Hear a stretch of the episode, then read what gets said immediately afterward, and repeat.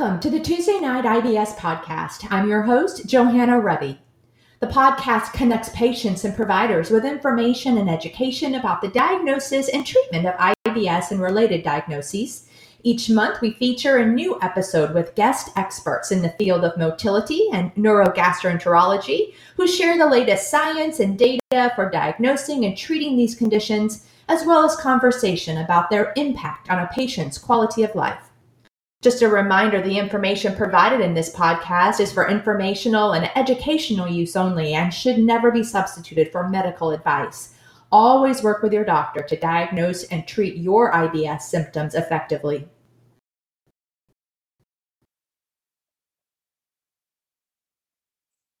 Hi, everyone. Welcome to Tuesday Night IBS Podcast. I'm your host, Johanna Ruddy, and today I am very excited to welcome our April expert guest, and that is none other than Dr. Douglas Drossman.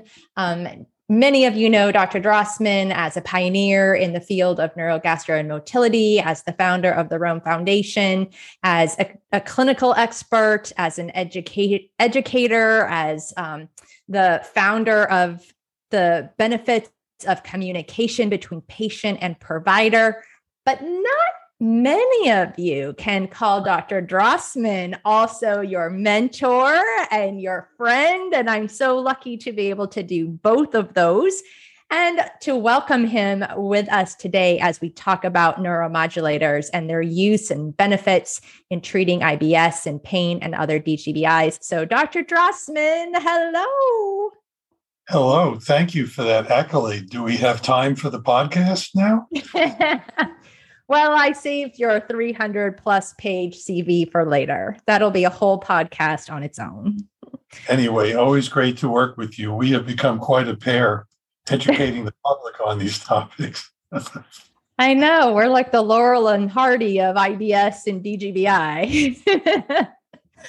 Um, so thanks for being with us this month, and thanks for the great Twitter chat that you uh, hosted with us on this past Tuesday, the 12th. If if any of you listening did not get a chance to participate and see that thread, you really should log on to Twitter to Tuesday Night IBS page and look at that entire thread of information. Some really good um, nuggets of wisdom from Dr. Drossman on using these drugs to treat these conditions. So do look at that. But we're going to have um, our conversation about the same topic today. So, Dr. Drossman, let's start first, maybe by just simplifying it a little bit and describing what neuromodulators are, um, typically called something different antidepressant, anti anxiety, antipsychotics. Why are we calling them neuromodulators? Why did it the start, name change? It started with Rome 4. We felt that that was the time to make the change. It was also the time that we changed the term functional GI disorders to disorders of gut brain interaction. And the reasons are very clear, I think. It, it, it's based on the science of what we're talking about. Neuromodulators are medications that modulate the brain gut axis. We don't use antidepressants and antipsychotics because it's stigmatizing. These drugs were uh, were, were started in the 50s and 60s to treat those conditions like psychosis, anxiety, depression. So that's what they called them. But, but these medications have multiple purposes.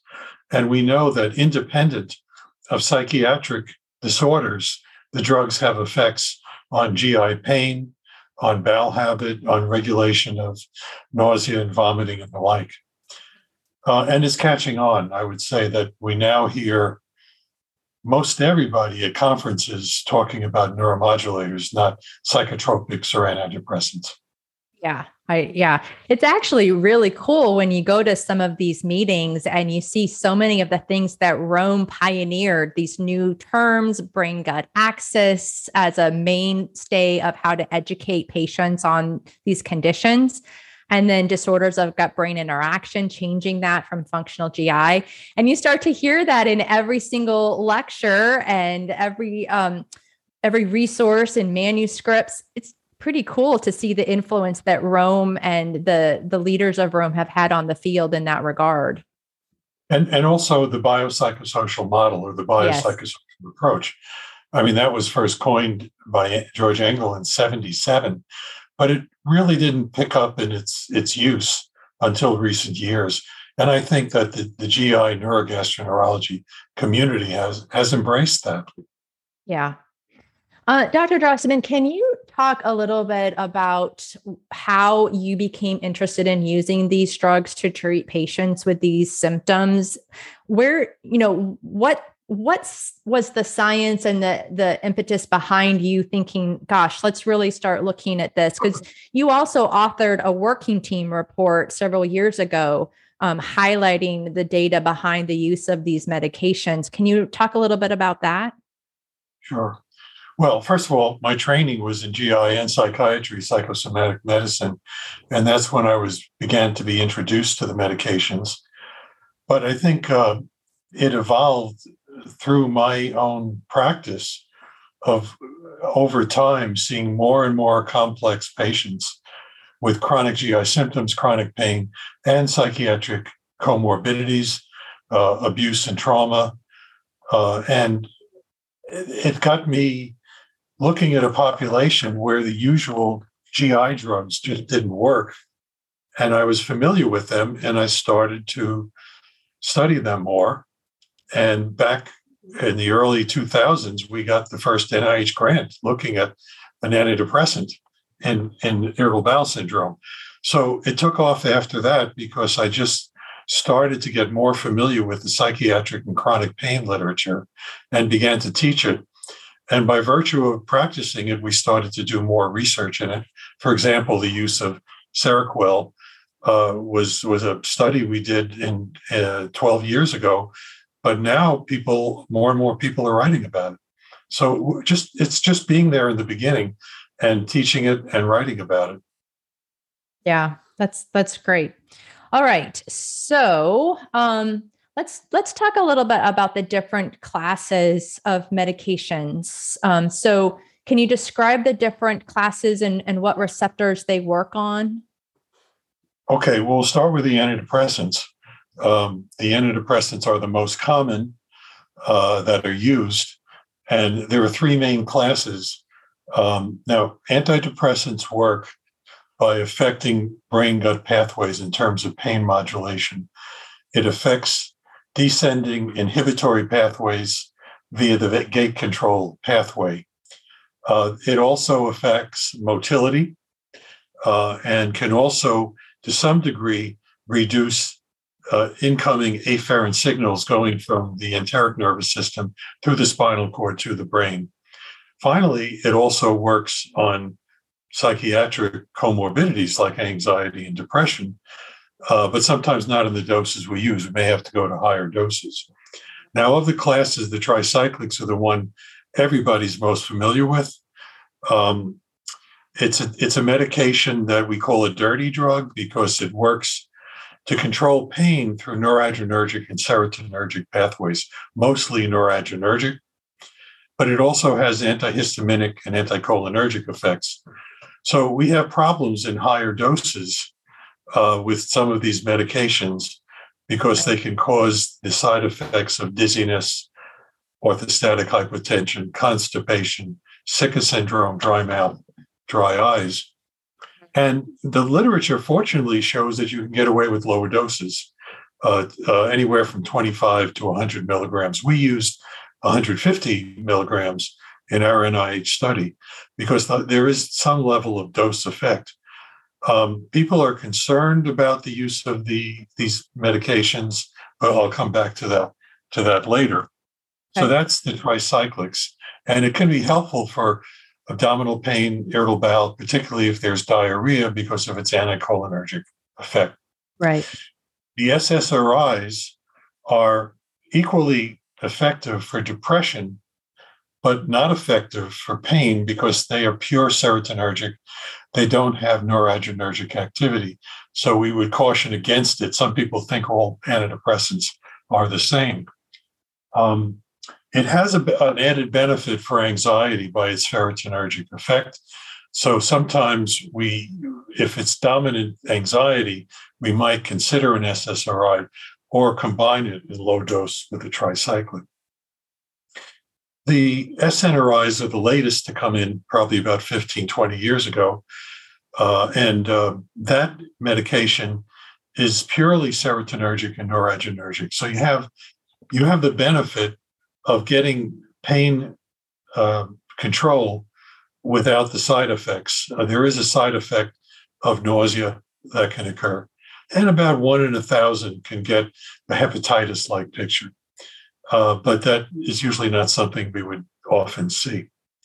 So those are the main tri, uh, antidepressants. Then there are what are called the quaternary agents like mianserin and Remeron, mirtazapine.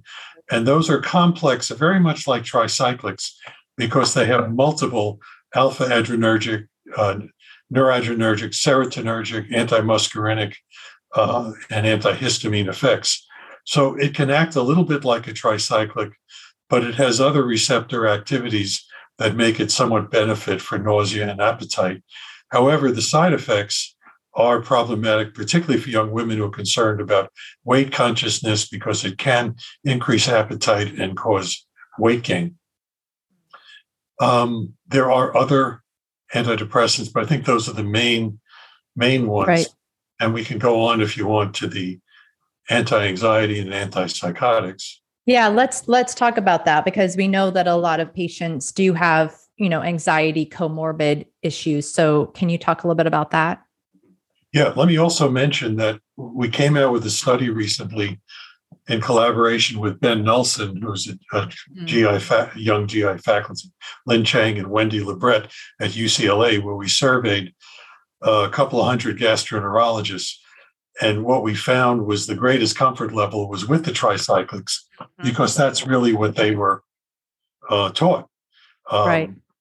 The problem is that most of them are doing very low doses, like 10 and 25, which doesn't afford benefit in many patients where you need to go higher. The other thing we found is that their familiarity, or at least their use of SSRIs, were almost as good as tricyclics, but it drops when you talk about SNRIs or antipsychotics or or, or why, why, is that? Or is it just a, a, lack of familiarity and comfort? Yes, we we actually asked them that, and and there are concerns. Uh, one of the top concerns was, I'm not comfortable using it, and I'm worried about the side effects. And I think underneath that is also the concern of how to communicate it to the patient, because patients receive, if you don't do it properly, and that gets into our communication skills training. Right. If you don't do it properly and you sound defensive or a little bit uh, non-direct, uh, then patients won't take it, or they'll yeah. say they're taking it and be non-adherent. Sure. And, then, and we'll talk about how to communicate the use and rationale of these drugs um, in a little bit. But can you go on to talk about the antipsychotics as well? Well, the antipsychotics, we have to keep in mind there are two real generations. The first generations are um, phenothiazines, uh, haloperidol. And these these these drugs really you needed a psychiatrist to do it because there were some pretty significant side effects, particularly anti-Parkinsonian uh, akathisias, dystonias, and things like that. But the second generation um, antipsychotics, like olanzapine, aripiprazole, quetiapine, risperidol, those are medications, Zyprexa, uh, those are medications that have they're called atypical because they're not they don't typically give the dystonia. It's very uncommon, and so they they can use be used more safely. And in the last oh I'd say 15 years or so, uh, there's been growing use, particularly from our group originally, and then others that these agents can be used for augmentation. Now, let, us go back for a second. In psychiatry, when a drug causes a lot of side effects or you can't get benefit, you can reduce the dose and enhance or augment the effect by adding an agent that hits other receptors and they work synergistically to get the benefit you want. In psychiatry for depression, or anxiety. So the antipsychotics are used to treat depression, to augment antidepressants, in some cases, even solely. Abilify was one of the first uh, mm-hmm. to be used to enhance uh, Prozac and things like that for depression. So, what our group did is we borrowed it from psychiatry and said, let's see what happens in these patients with chronic pain.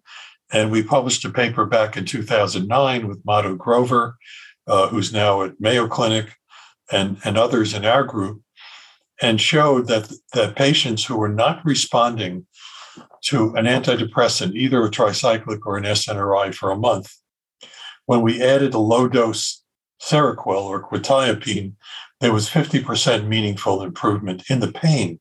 Wow. Uh, uh, because with, with psychiatry, you're using it for anxiety and depression at higher doses, may, maybe 200 or more. Keep in mind, these antipsychotics, the dosing for psychiatry in schizophrenia is 600 to 80 milligrams of quetiapine. For bipolar disorder, it's 400 to 600. For major depression, it's 200.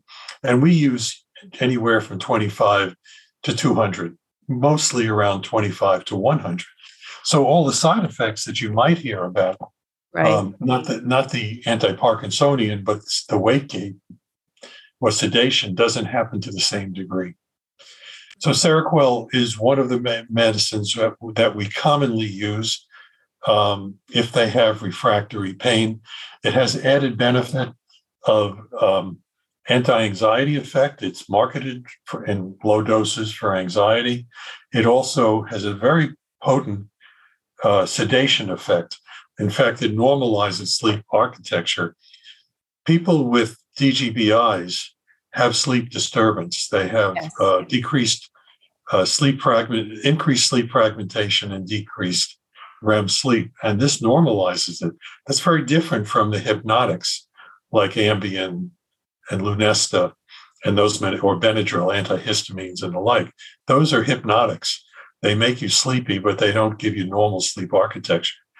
And there's evidence that when you, from some studies we did with Ami Sperber in Israel, that when you normalize sleep architecture, the patient's symptoms can get better as well. So that's the atypicals. And we would so I would choose to use that if we're not getting good traction with a medication or they're getting side effects. Um, the anti-anxiety agents, we don't have a lot. We don't recommend the benzos.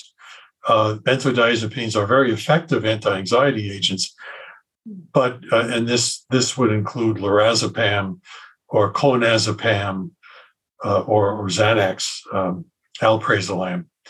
Uh, the problem is that for the long-term use, they do have um, uh, effects when you mix it with alcohol or other sedatives or other medications. There's a risk of seizure with withdrawal. Um, so I tend to use benzos in an acute situation. If someone's having an acute anxiety attack, uh, right. or if they're anticipating going on a flight um, or something like that. Uh, however, the azapirones, uh, which in our country, buspirone is the only one, um, is an anti anxiety drug used in psychiatry, which has mild benefit for anxiety, but we've been using it as uh, an augmentation agent, just like in psychiatry, you might use Seroquel. So I sometimes use buspirone as an augmentation. And because it has 5-HT1 serotonin benefit, serotonin enhancing benefit, we use it in conditions like functional dyspepsia. We can talk about that later. Yeah. But it can relax the gut. Um, so, would buspirone also be of benefit to chronic nausea and vomiting syndromes, or would you use something else? Generally, not buspirone. Um, okay. I, I, would use, uh, I, first of all, when we talk about nausea and vomiting, we have the acute treatment, right. which is the Phenergan, the antihistamines, mm-hmm. and then also um, we would uh, we would go with um, Zofran, ondansetron. Right. Um, but for chronic, if you have someone with chronic nausea and you've eliminated other conditions, or even if you have chronic nausea due to another condition, you can use Remeron, mirtazapine, and you can also use olanzapine. Zyprexa because that agent, similar to quetiapine, but it has added benefit for treating nausea. We've seen that in uh, cancer chemotherapy patients. Interesting. Okay, so let's talk about case presentation. So a patient comes to you, the scenario is that they do have high levels of anxiety, moderate depression, phobic features, along with chronic pain and um, diarrhea symptoms.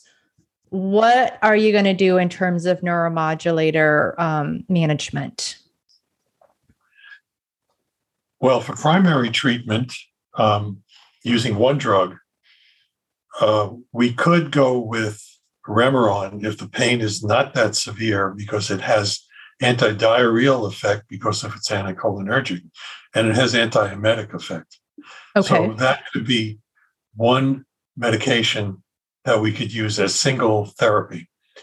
Um, and then we would follow them, and maybe treat them anywhere from 15 to 45 milligrams. We would be watching out um, for sedation, but paradoxically, in higher doses, it actually the sedation improves. Uh, we would be watching um, for weight gain, uh, mm-hmm. but anyway, that would be the one-stop treatment. Now, if anxiety is very dominant, and there's still very dominant pain, uh, again, uh, Remeron can help anxiety also. If I didn't mention that, right?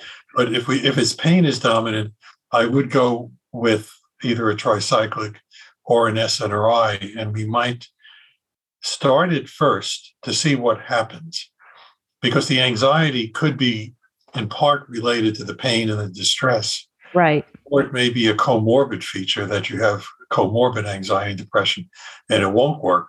And in that case, I could do one of two things. I could use buspirone as an augmenting agent, which has an anti anxiety and it augments the pain benefit, or I could use an atypical agent like Abilify or Seroquel um, or Zyprexa. Um, I would I would use Abilify if I generally would go with Seroquel if they have sleep disturbance, but if they're having uh, no sleep disturbance and they're concerned about weight gain, I would go from the the penes, olanzapine and quetiapine, to the ols, which is aripiprazole and brexpiprazole.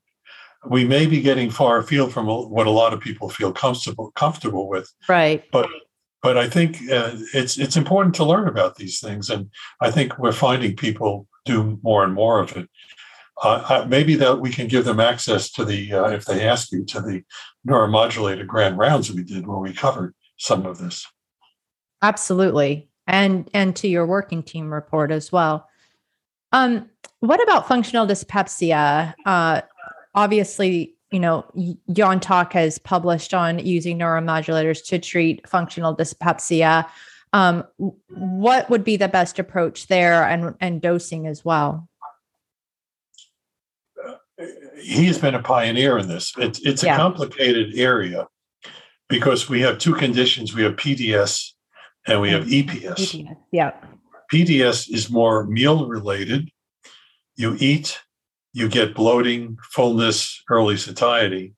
And that's right. probably because through the brain gut axis, the food in the stomach sends a signal to the brain, which causes what we call receptive relaxation, where the tone of the fundus diminishes and the, it relaxes and becomes more flexible. With PDS, it doesn't do that and it stays tight. Your volume stays tighter, and you get more uh, tension, wall tension, and that produces these symptoms of early satiety. So that's PDS. We'll come back to that. EPS is more of a chronic pain situation, a visceral hypersensitivity situation. And EPS is generally unrelated to meals. Uh, mm-hmm. It can be worsened with meals, but it's generally over uh, unrelated. And th- those patients may respond to, well, first of all, w- when you diagnose the condition, you want to make sure they don't have H. pylori. If they do, right. you want to treat that. Only about 10% benefit, but it's something you can do and it lasts. Then, if you discriminate between PDS and EPS, and about 40% overlap, But if, if you're looking at pure EPS, you might try an acid blocker, blocker like a PPI first. And if that doesn't work, then we would use a neuromodulator, which would be a tricyclic or an SNRI, not an SSRI.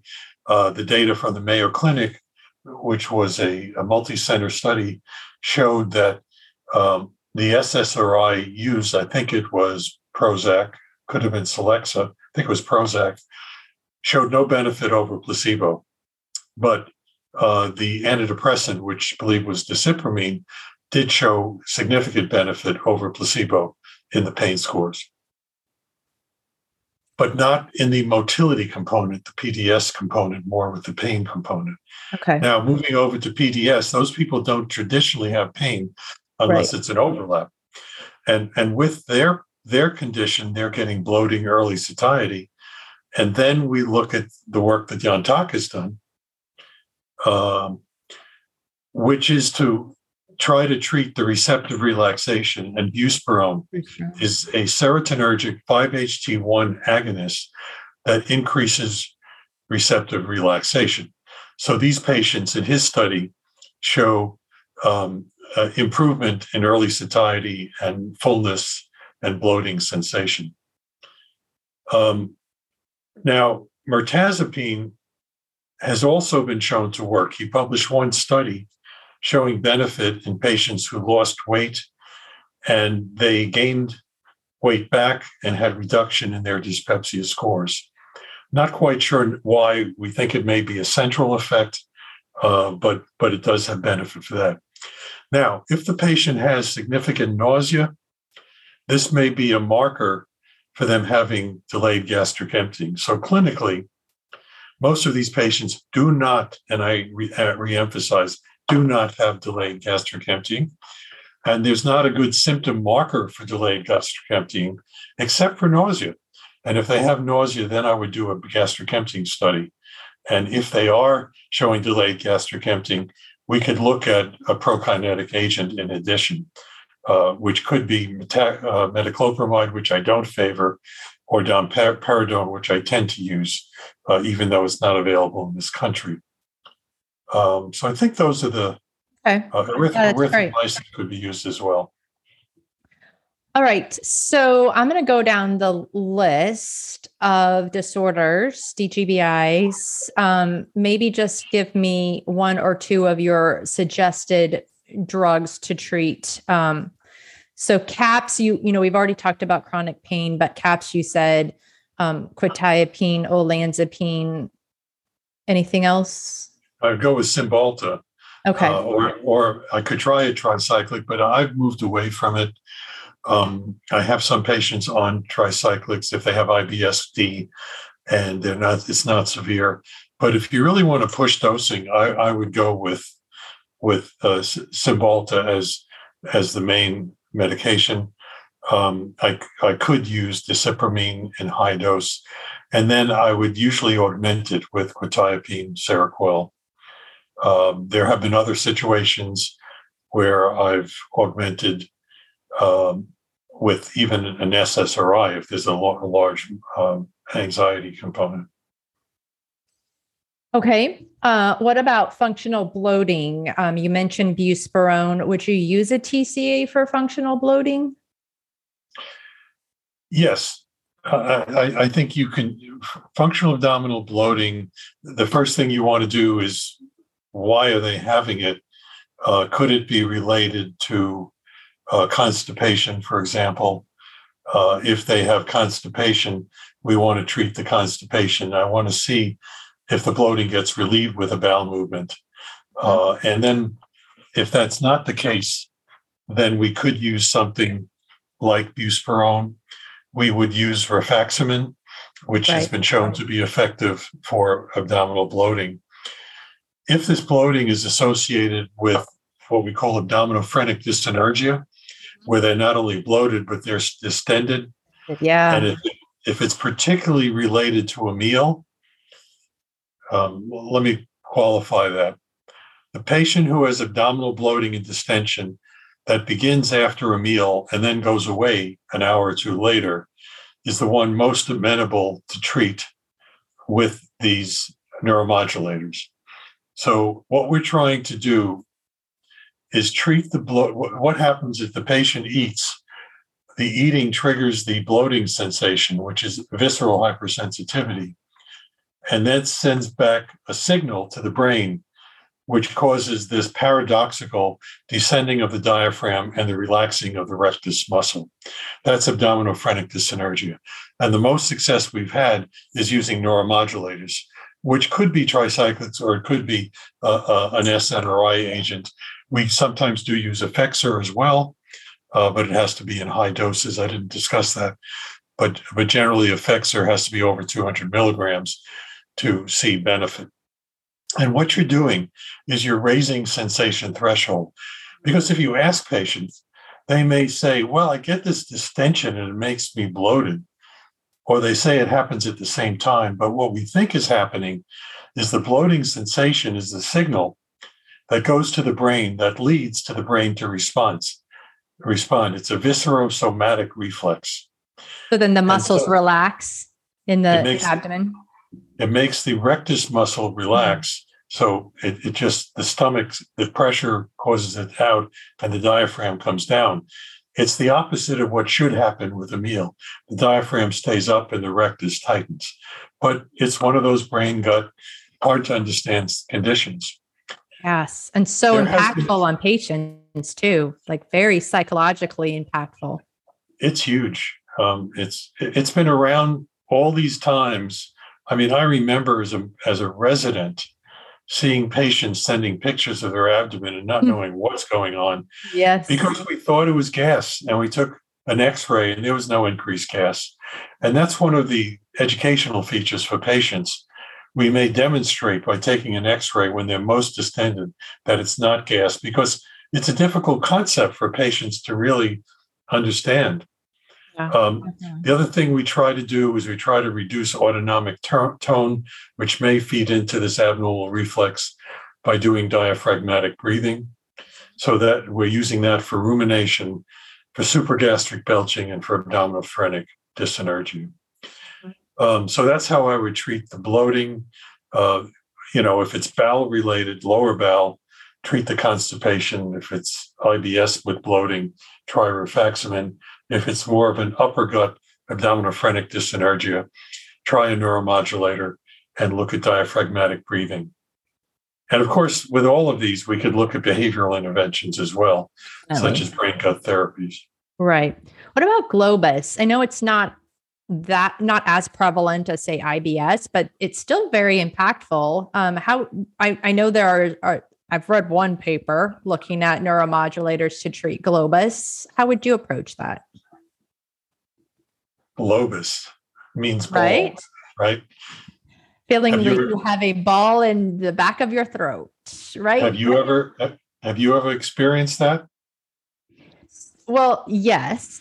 Um, so you know, I, I like to equate it eh, to a similar analogy that you made when you feel yourself start to cry at an emotional moment and you get that sensation of this like something stuck in your throat. Um, it's I've known patients who have had it and it's it is very anxiety inducing as well. It kind of gives them a, a bit of a scare that they're going to choke or that feeling of not being able to swallow completely. It, it's quite frightening when it happens.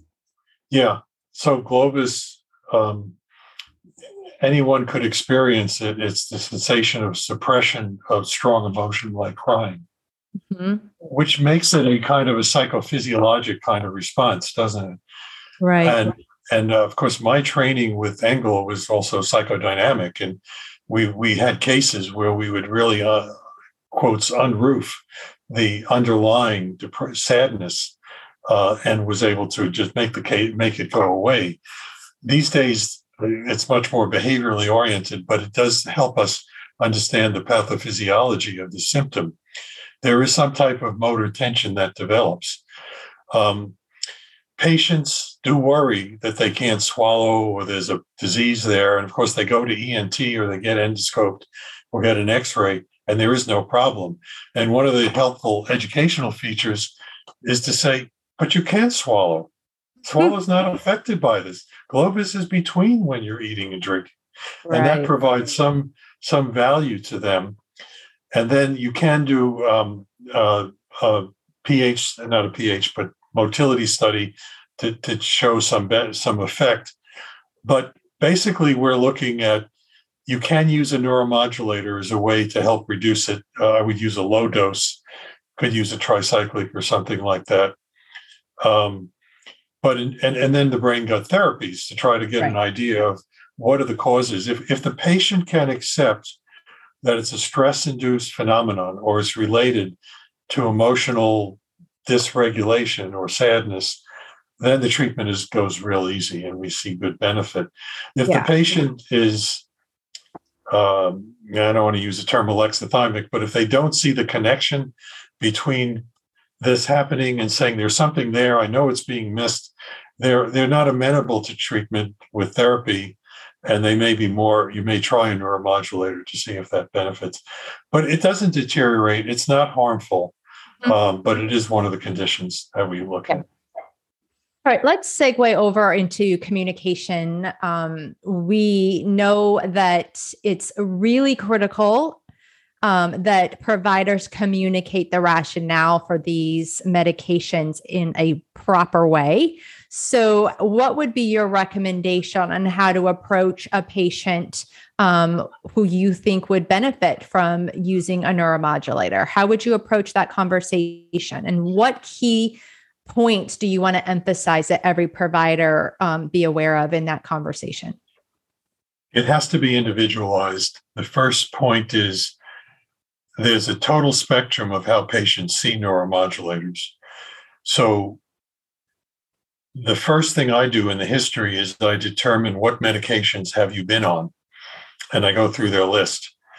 And if I see that they've been on an, an antidepressant, um, and I say, what did you get that for? And how did it, what effect did it have? Tremendous amount of information I'll get out of that. If they say, well, I've never been on one, but I've read about it, is that something we could try? My approach is going to be very different. Sure. As opposed to, oh, yeah, the doctor put me on a tricyclic, and look, I'm not crazy. And right. And, and within one half hour of taking the first pill, I almost died. And then you're dealing with nocebo effect. Your approach is going to be entirely different with that patient.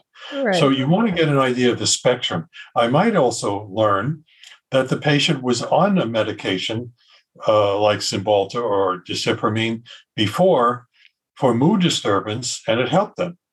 So I know that they don't have any toxic some side effects from it, and they got to adequate doses and right. then I can then. So then, when we get through all of that, I'll usually provide some level of feedback.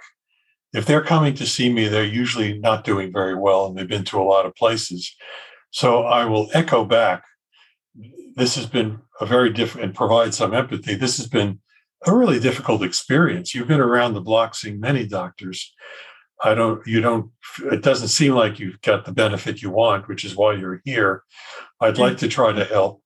Um, what are your thoughts about what I can do? And, you know, they may say something, I want a magic drug or something like that. Um, I'm getting them into the dialogue. It's a way of engaging them. So we're, we're talking together about the problem, which makes it easier to talk about solutions. If they're looking for some miracle cure, we haven't been there. We're not engaging.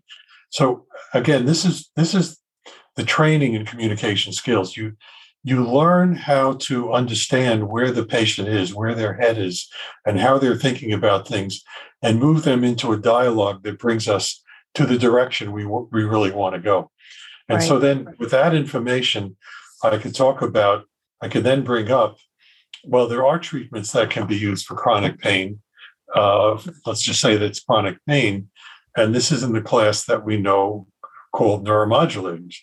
Do you know what that is? We, we get into that dialogue. If they say no, I'll say, well, it's been used in the past uh, for psychiatric conditions like antidepressants and antipsychotics. But nowadays, we know that these brain gut disorders, and I, I would have already discussed that with them. Right. right. these brain gut disorders respond to these medications. We know it can treat pain. What are your thoughts about that? And I take them through a kind of sequential dialogue. If I see some, let's say, resistance or questioning, I then respond at that point.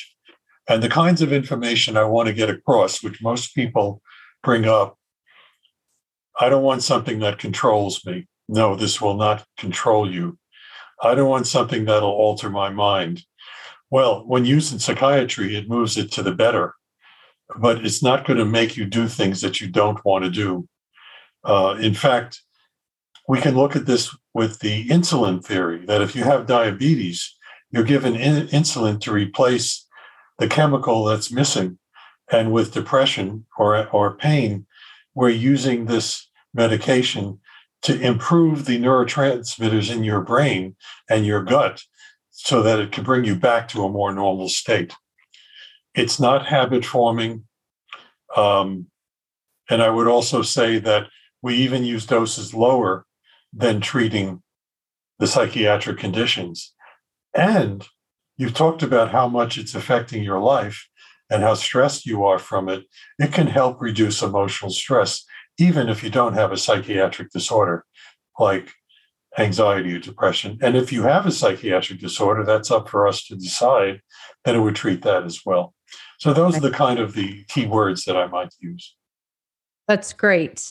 And if any of our listeners would like to learn more about how to communicate effectively with their patients on this topic or a variety of other topics, including other treatments, uh, Dr. Drossman and I have a lovely uh, curriculum for you that you can purchase and uh, learn from more of his wisdom with some really great videos that are patient vignettes and his guidance step by step on what was done properly and what um, areas could be improved upon to help you learn step by step how to do this in your clinic with your patients too. Um, so, any final words, Dr. Drossman, on the use of these drugs for providers or on the benefit of them for patients who are listening?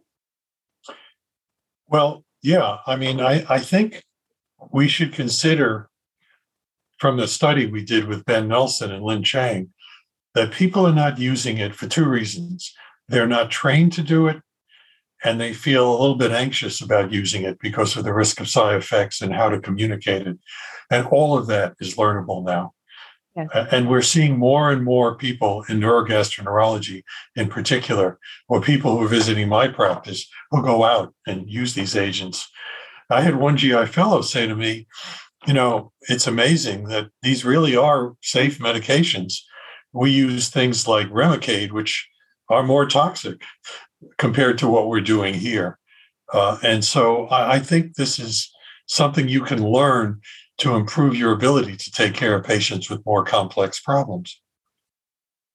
I completely agree. And as a patient who's taken them and found tremendous benefit, I think that, you know, providers not being willing to learn how to use them properly is is a ill service to their patients because many times these drugs can really provide the relief that patients are looking for and haven't been able to find with other treatments. So it's really to everyone's benefit, um, patients in particular, that providers get more comfortable with using these drugs, in my humble opinion.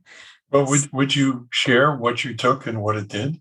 Sure. So I uh, I took Cymbalta.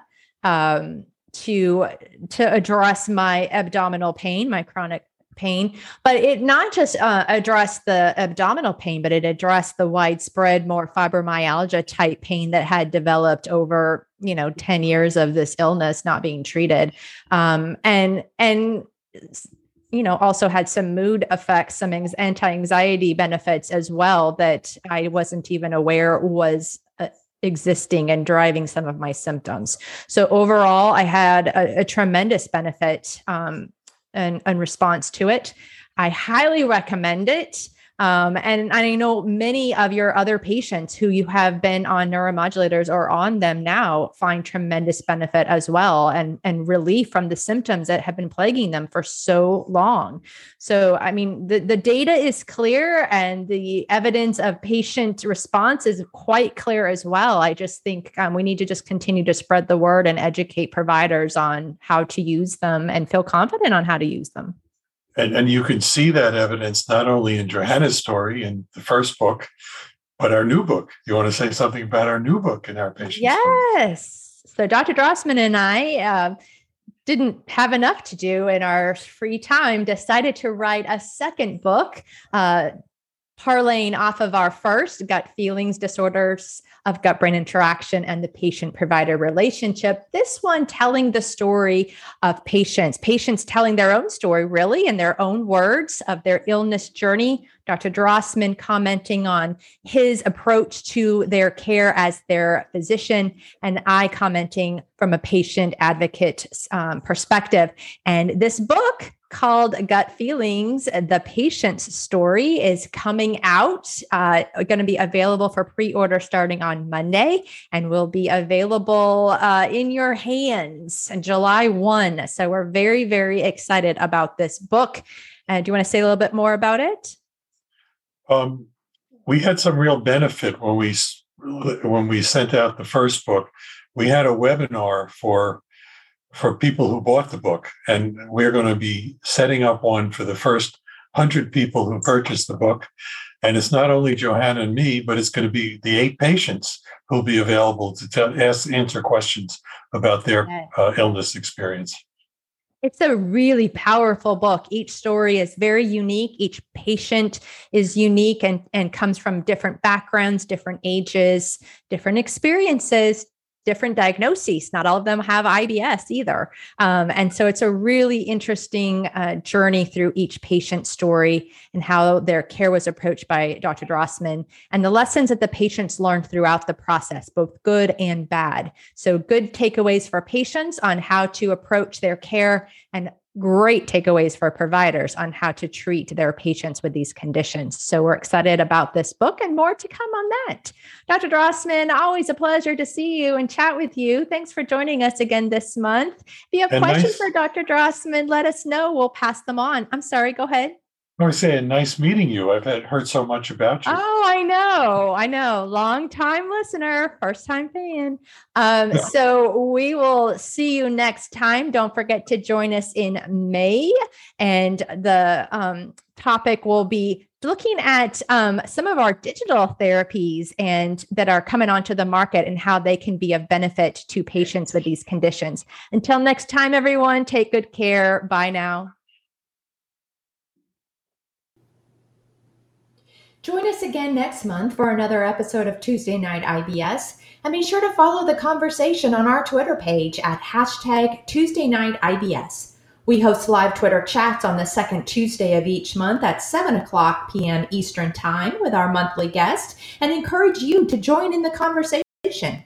In addition, check out our page on Facebook at Tuesday Night IBS and find video presentations provided monthly by our guest experts to further guide our learning and conversation about these important topics. See you next month.